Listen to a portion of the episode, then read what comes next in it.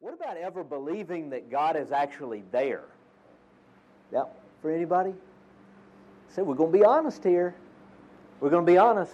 One of my favorite books on prayer is uh, this book right here. It's called A Praying Life. I'd recommend it. I hope to have some of these next week. So if you'd like to get one, we'll have we'll have some here. Um, but Paul Miller, in his book, A Praying Life, makes an interesting point right at the very beginning. And he kind of starts off at this place of saying, you got to start off and you got to be honest about how difficult prayer can actually be. Now, see if you relate to how he describes his experience and our experience of prayer here. See if, if you would relate to this. He says, When we go to pray, so often we last for about 15 seconds. And then, out of nowhere, the day's to do list pops up and our minds are off on a tangent. We just talked about that. We catch ourselves, and by sheer force of the will, we go back to praying. Okay, all right, I got, I got to pray. I Got to go back to praying. I'm going to pray now. Okay?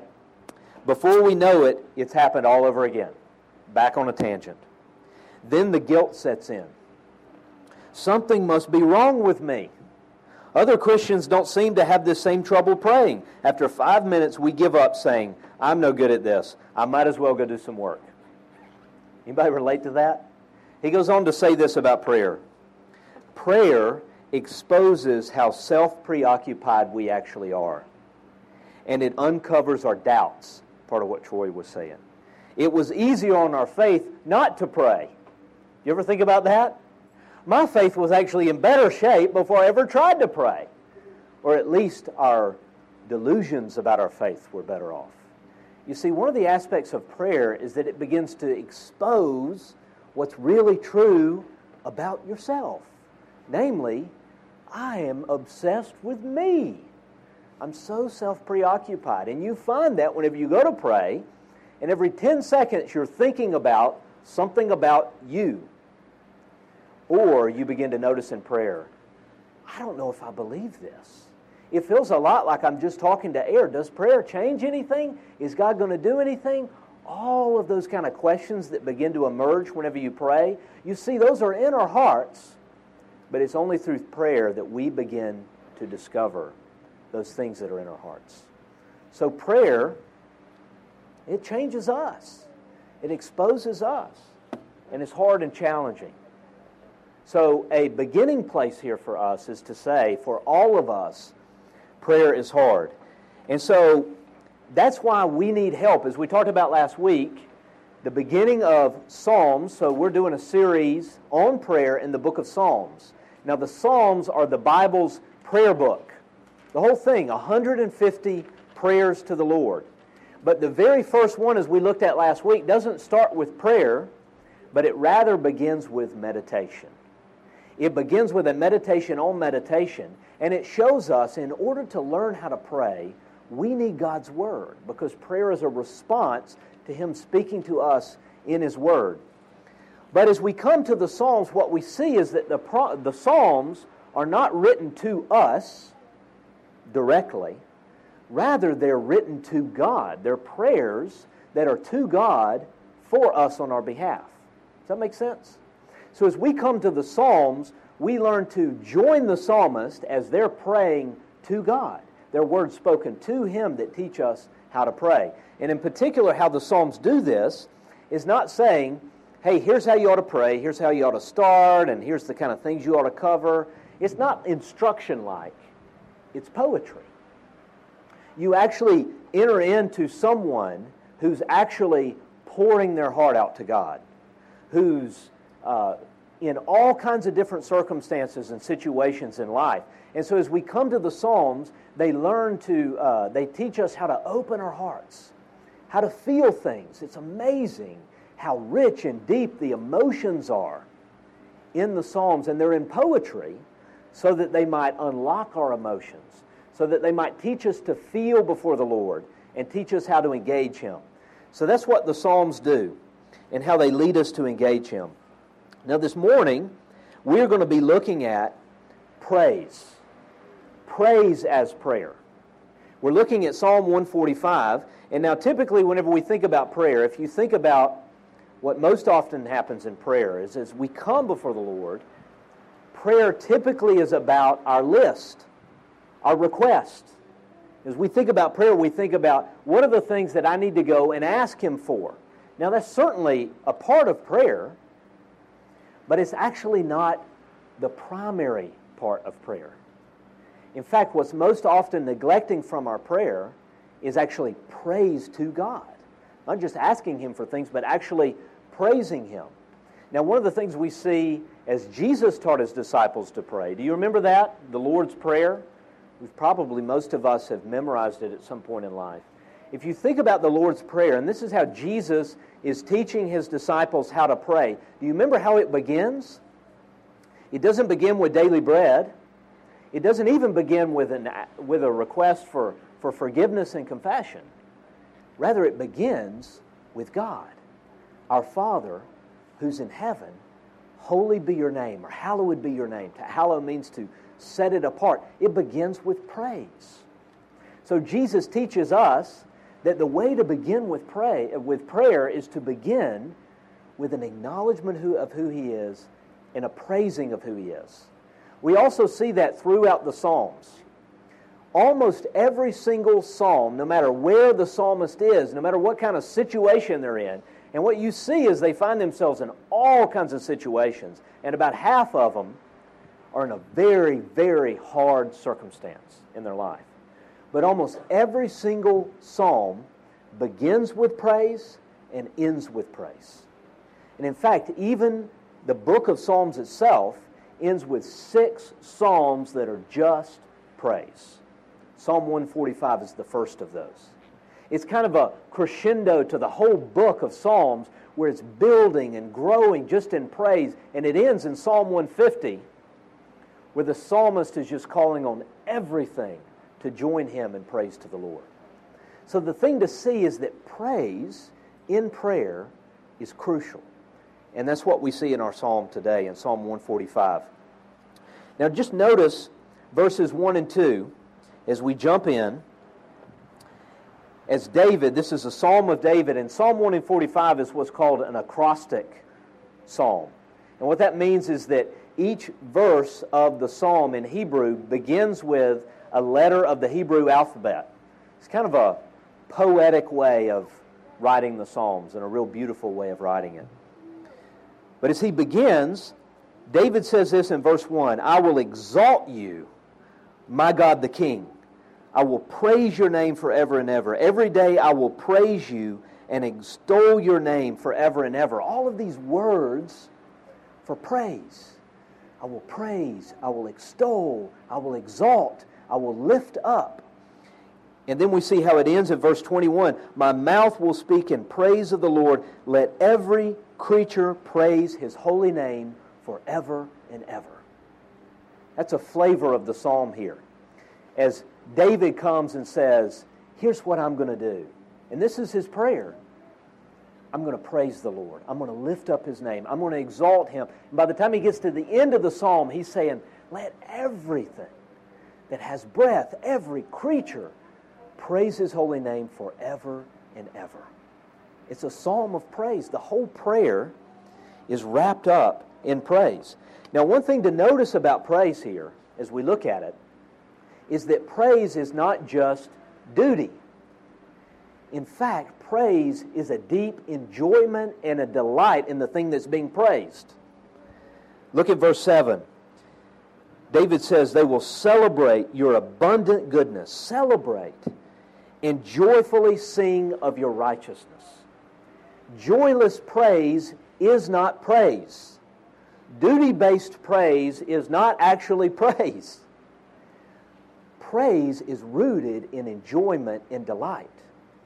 And it is through your enjoyment of it that praise actually comes and overflows. Now, I've used an illustration on this before of a husband and wife. Now, imagine if I were to come home one day and I were to show up at the front door and Ashley greets me and I have uh, a bouquet of roses there and I say, You are the most beautiful, wonderful wife I've ever seen. Okay, so in that moment, what am I doing? I'm praising her, right? Would be a very wonderful thing, and she might fall over because it unfortunately doesn't happen as much as it should.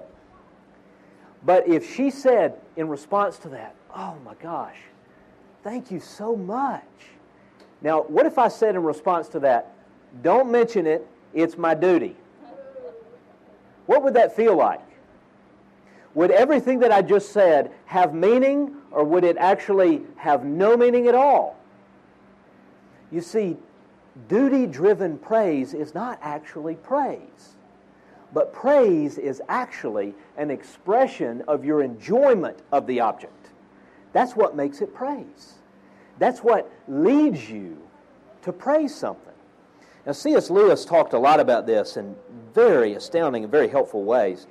And he begins to notice this aspect of praise being rooted into light. And he begins to look around at humanity and he begins to notice you know what? We all do this naturally. As creatures, we constantly go around praising things. We go around finding things that are beautiful, that are enjoyable, that are delightful, and then what, what automatically begins to happen in our life when we enjoy something is we praise it. And he says, we're always going around. People are, lovers are praising one another, or people are praising a piece of music, or a favorite band they have, or a beautiful house they just saw, or their team, their favorite team. We're always praising, and whatever you enjoy, whatever it is you enjoy, it will then result in praise.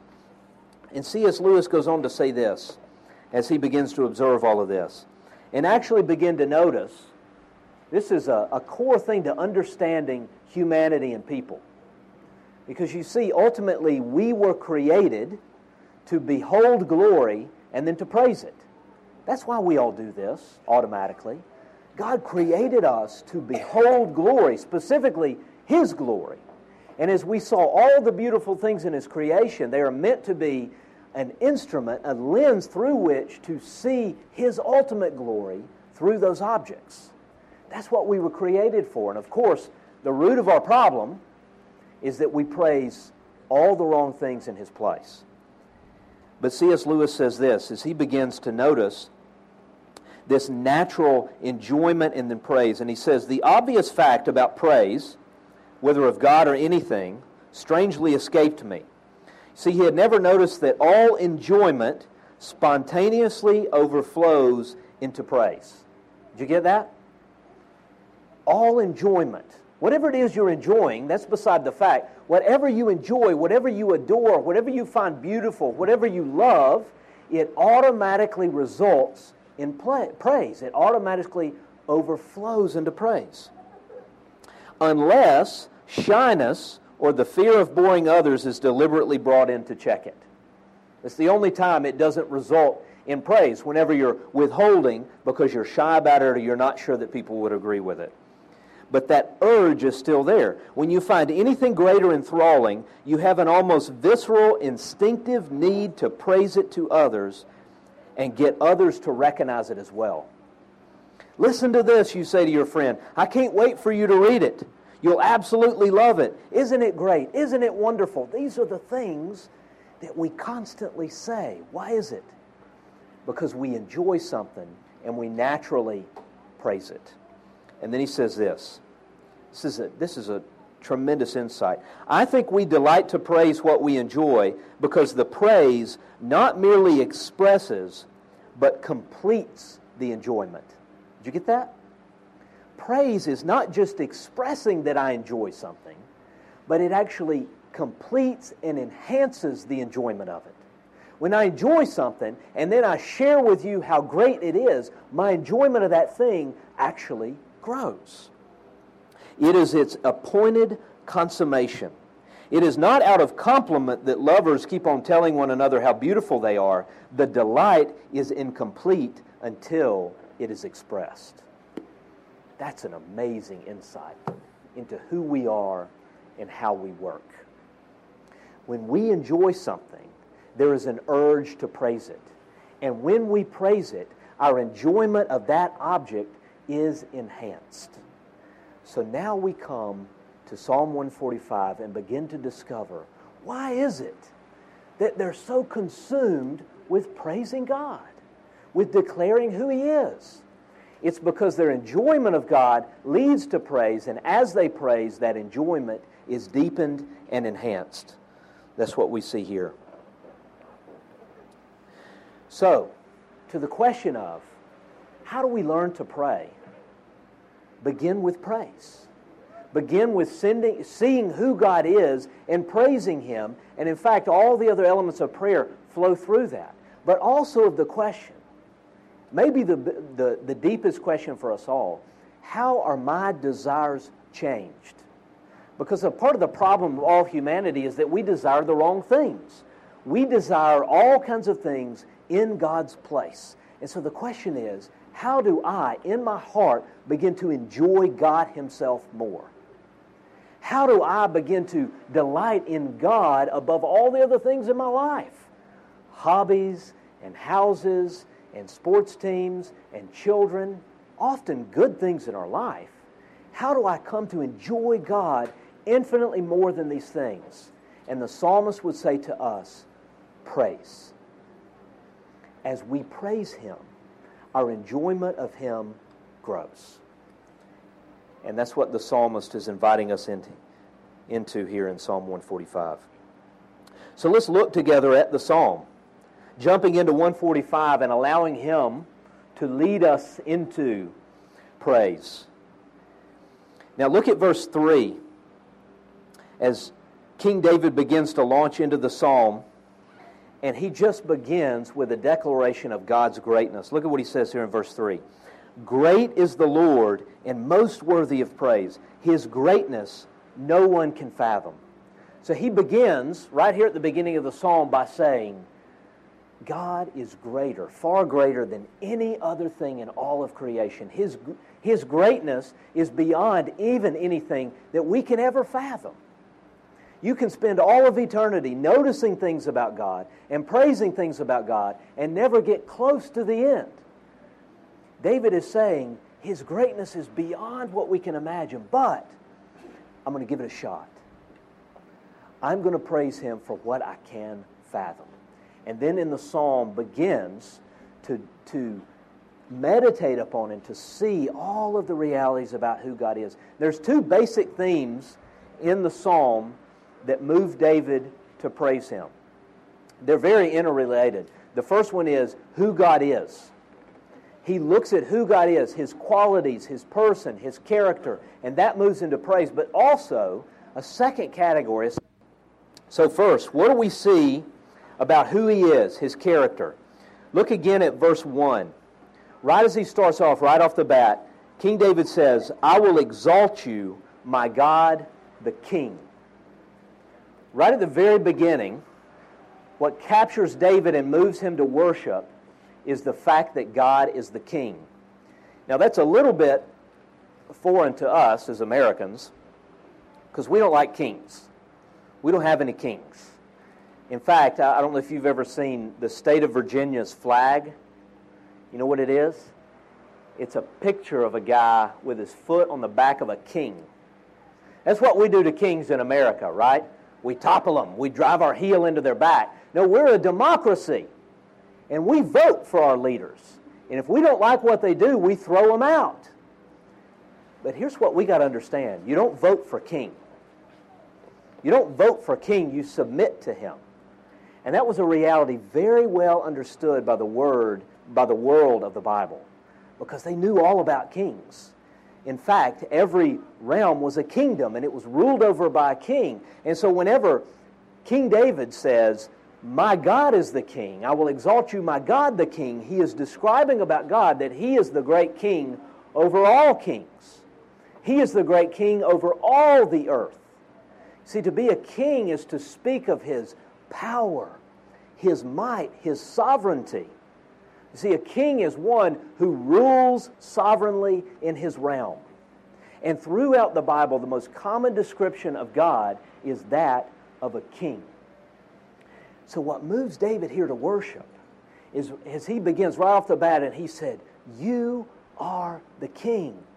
You rule over everything. You control absolutely everything. Everything belongs to you, everything submits to your authority, and those realities are something that moves David to worship. But that theme of kingship runs throughout the psalm. Verses 11 through 13, look over at those. He begins to speak of God's kingdom. That is the realm of God's rule. And in verse 13, he says, Your kingdom is an everlasting kingdom, and your dominion endures through all generations. You see, the unique reality about God's kingdom is that it will endure forever. The kingdoms of the world, they rise and fall, they come and they go, but God's kingdom will last forever. And at the very end of the of Revelation, the very end of the Bible, the vision that we see is that God's kingdom, the realm of His rule, His good, life giving, beautiful rule, will actually come and fill this earth from sea to sea. The way the writer of Revelation actually says is the kingdom of this earth has become the kingdom of the Christ and of our God. It's an amazing vision that one day God's kingdom and his rule will come to fill the earth as the waters cover the seas. And this moves David to worship the Lord. So we see his sovereignty, his power, the fact that he is a king, robed in glorious splendor of your majesty, as he says in verse 5. But also, there's another aspect of his character, of who he is, that moves him to worship, and that is of his love. Look at verse 8. The Lord is gracious and compassionate, slow to anger, and rich in love. Does that remind you of anything? Remember a couple weeks ago in Exodus 34, Moses says to God, Show me your glory. And God passes by and announces his name. And what does he say? The Lord is compassionate and gracious, slow to anger, and rich in love. He's repeating what was revealed to Moses in Exodus. Now, think just for a minute about those qualities. I mean, this is at the very core of who God is. He is gracious, He is filled with grace. He sees broken people, He sees needy people, and He is moved towards them. Compassion. Look what He says in verse 9 The Lord is good to all and has compassion on all that He has made. Another aspect of His love, His tender care. God sees misery and His heart is moved with compassion. We don't often think about God as having emotions like this, do we? It's because we don't meditate on the Word enough. God is filled with emotions. And at the very core of who He is, is compassion, mercy, love. He goes on to draw out different aspects of this love. Second part of verse 13, he says, The Lord is faithful to all his promises and loving toward all he has made. All the promises that God has made towards people, he will be faithful forever, and those promises are astounding. We also see in verse 18, the Lord is near to all who call on him. In verse 19, he fulfills the desires of those who fear him. He hears their cry and he saves them. And you got to meditate on these things. Not just pass them over, but begin to imagine God is like this? You mean he is filled with love for me? In spite of all that's true of me? That his heart is inclined towards me? That he sees each one of us in the circumstances that you find yourself in and in the ugliness that is really true about your heart, and He is moved in compassion towards you. Do you believe that? To the degree that you do, you will begin to worship. You see how this changes prayer a little bit? If I begin with praise and I begin to start prayer with an understanding of who God is. That is, that He is all powerful, but yet filled with love and grace for me. He cares about where I'm at. You see that changes prayer a little bit? You see how the anxieties that we can have in prayer begin to decrease a little bit?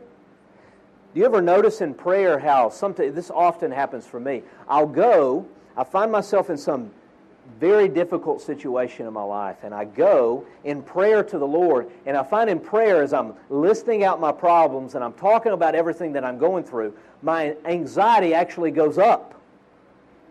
Have you ever experienced this in prayer? Prayer is not in that moment something that's that's unburdening me and filling me with rest and peace. Rather, I'm getting more and more upset, more and more anxious. Why is that? Because I'm not actually praying, I'm actually worrying in God's direction. You ever worry in God's direction? How does beginning with praise change that? If you begin prayer with a meditation on the fact that, wait a minute, I'm talking to the King, He owns everything that situation in my life that looks so big, that person in my life that seems to be after me, that this thing in my life that looks like it's going to fall apart right in my face, that's actually under his control because you see, he's the king. And not only is he the king, he is my loving father. He loves me. He's filled with compassion towards me. He is gracious towards me. How does that change prayer? in every way imaginable. So David marvels at who God is, but also what he's done. Notice this in beginning of verse 4 through 6. Look at what he says, what he repeats here. One generation will commend your works to another. They will tell of your mighty acts. They will speak of the glorious splendor of your majesty, and I will meditate on your wonderful works. They will tell of the power of your awesome works, and I will proclaim your great deeds. What's he repeating there? Over and over and over, he is repeating what God has done works, deeds, acts. These are what God has done. It, it shows us that God is active in our world. Our God is not a God who creates the world and steps back and just lets it be. That's actually a very common view of God in our culture and in our world. That's called deism. You know, that God's like a great clockmaker. And he made everything and he designed everything, but then he just steps back and lets it run. He's distant, he's detached from it. But the scriptures show us something drastically different from that. They show us a God who is so intimately involved and at work in every realm of his creation that He is moving into creation, that He is moving into people's lives, that He is doing things and He is intervening in so many different ways. And what moves David to praise is the fact that God has acted in history. Now, as we look in the scriptures for God's acts, there's three basic categories through which we look at his actions creation, that is, God making everything. That's how it talks about his works and his deeds. There is providence. That is his sustaining and upholding everything. And then there is redemption. We see just a hint of creation in here, but really, this idea of God acting in creation is saturated throughout the Bible and throughout the Psalms. It's a major aspect of praise to meditate on the reality of God acting to create. Let me give you one example Psalm 139. Psalm 139 is astounding in the ways that it looks into God's power to create. And here's what the psalmist says You knit me together in my mother's womb. It's pretty amazing, isn't it? Before I was created, your eyes saw my unformed body. What's he praising there? he is praising God's work of creation and saying, You, the living God, came into my mother's womb and knit me together like a beautiful creator. Before I was ever made, you saw my unformed body. What's he doing? He is meditating on God's action in creation, specifically God creating him, and he's moved to worship. And the Psalms not only look at God's creation of us, but His creation of absolutely everything that exists. It's an avenue of praise to God. There's another aspect of His work, and that is of His providence. Providence is a, a fancy word meaning how God provides for and sustains and upholds everything. And our passage mentions something pretty astounding here in verses 15 through 16. Look at how he looks at God's acts, his mighty acts, in upholding all things. Look at what he says here. The eyes of all look to you, and you give them their food at the proper time. You open your hand and satisfy the desires of every living thing. What's he talking about there? He's marveling at the fact that God feeds absolutely everything that is alive in the entire earth. It's pretty amazing, right? Every bird, every worm, every beast of the field, and every person in here, and in fact, every person in the entire earth is fed three meals a day by the living God. Whether you see it or not, whether you recognize it or not, that's a part of His grace. He feeds everything. He opens His hand to satisfy the needs and the longing of every living thing. You see, as you begin to just, you need a little imagination here, right? That's what He's doing. He's using imagination to just sit and for a moment ponder God feeding every living thing. That's pretty astounding, isn't it? You see how that begins to move you to worship? Our hearts are beating at this moment, not because they're just happening to beat, but because God is making it beat and pump blood throughout your body. We're breathing right now because God is supplying oxygen and allowing our lungs to take it in. Everything has order because God is holding all the electrons together in every little tiny atom. It's pretty crazy, right? Take that right there. Take a little pinch of that and stick it between your cheek and gum. Just soak on it. And imagine what it does to you as it leads you to worship. Absolutely astounding. See, that's what David is doing here. He's just stepping back and he's just saying, I want to look with real eyes. I want to look at reality and I want to begin to see the reality of who you are and your providence. But there's another aspect of his work that moves both the psalmist and all the psalms to praise, and that is his work in redemption. Redemption is God's work of rescue it's His coming into the broken, those who are in misery, those who are struggling. And redemption is God coming and rescuing and redeeming people out of those situations. We see a number of parts where He speaks of it here in this passage. Just take, for example, the second half of verse 19. He says, He hears their cry and He saves them. This aspect of God saving is an aspect of His work of redemption. And probably more than any of his other acts, does this glorify him most. The backdrop of this is God's salvation of his people, is rescuing his people throughout salvation history.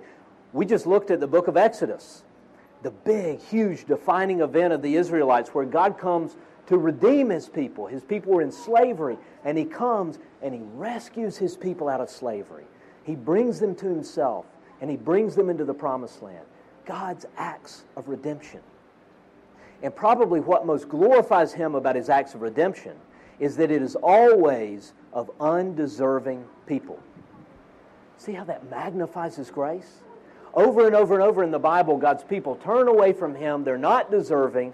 They depart from him. And what does God do? He continually comes to redeem and to rescue his people. His greatest acts that bring him glory are his acts of redemption. You see, his works also change prayer as you begin to praise them and meditate on them. You know, the situations that we're facing in our life tend to get a little bit smaller whenever we begin with a remembering of what God has done.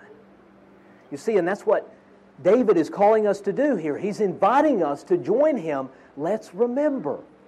Let's meditate on what God has done.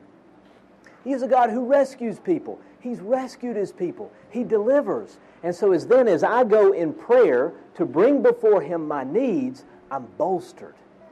I begin to say, wait a minute. I'm coming before a God not only who has the power to do this, but who does this kind of thing all the time. It's who he is. See, prayer it changes, praise changes our prayer. And that is what the psalmist invites us to do. So, finally, how do we do this? How do we understand the psalm in light of Jesus? Because that's what we have to do. We have to read every single passage in light of who Jesus is and what he's done. And I think in this way, this is one way to read it in light of Jesus. David here in this psalm marvels at who God is and what he's done. He's moved to worship and praise as he meditates upon those things. But he could not even fathom what has been revealed to us. The Apostle Paul says in 1 Corinthians 2, he says this. He's quoting Isaiah, where Isaiah in Isaiah 65 says, No eye has seen, no ear has heard, no, no, um, no, no heart has imagined what God has prepared for those who love him. But here's what, here's what uh, Paul says right after that. But he has revealed it to us by his Spirit. You see what he's saying there? You see, Isaiah was saying in the Old Testament, we could never fathom what God has planned for us. And Paul quotes that passage and he says, Yeah, yeah, yeah, but it's been revealed to us. What is it talking about? The coming of Jesus Christ. You see, David could never have imagined all of the things that he knew about God, how those things would come to their climax in the coming of Jesus Christ. You see, David looks at God and he says, You are almighty, you are powerful, you are loving, you are gracious. But in the coming of Jesus, all of those qualities of God get hooked up to steroids and just jump out at us. In the person of Jesus, we see a king with absolute power who can speak to the storm and it is immediately calm who can speak and things happen, but yet at the same time, one who is so filled with compassion and love and mercy that he would take little children in his arms, that he would weep over Jerusalem, that his friend Lazarus would die and he would weep over the fact of his dying and his passing, but then in the next moment raise him from the dead. You see, in the person of Jesus, all of those qualities of God that moved David to worship are fully and completely embodied in the person of Jesus Christ. And even beyond that, his acts of redemption. David can never imagine of what God would do through Christ. That through the death and resurrection of Jesus Christ, that God himself would enter into the world in the person of his Son, take on the guilt and shame of sin himself, and then rise to give life to all those who would belong to him. David could never conceive of this. So our praise should eclipse even what we see King David worshiping over here. As the Apostle Paul says in the book of Ephesians, in the person and work of Jesus, we see the unsearchable, incomparable riches of God's grace given to us in Christ. More reason than ever to pray so that we might live and exist for the praise of his glorious grace. So you see, as followers of Jesus, seeing all that God has done for us in Jesus should make our praise even greater than King David's. So let me just close with this. It's an application. Prayer for us is central. It's how we relate to God, it's how we know Him, it's how we grow in our relationship with Him. But praise is how we pray. Praise is how our hearts are changed. Literally, as we behold Jesus and as we praise Him for all that He is for us, our hearts and our affections are changed. And that's what transforms all prayer in our life. So let me stop right there for just a moment and give us an opportunity to respond. As we think about praise, as we see what moves King David to praise and worship in the psalm, how does that strike you? How does that move you? Let's hear from one another. That you would awaken our sleepy hearts.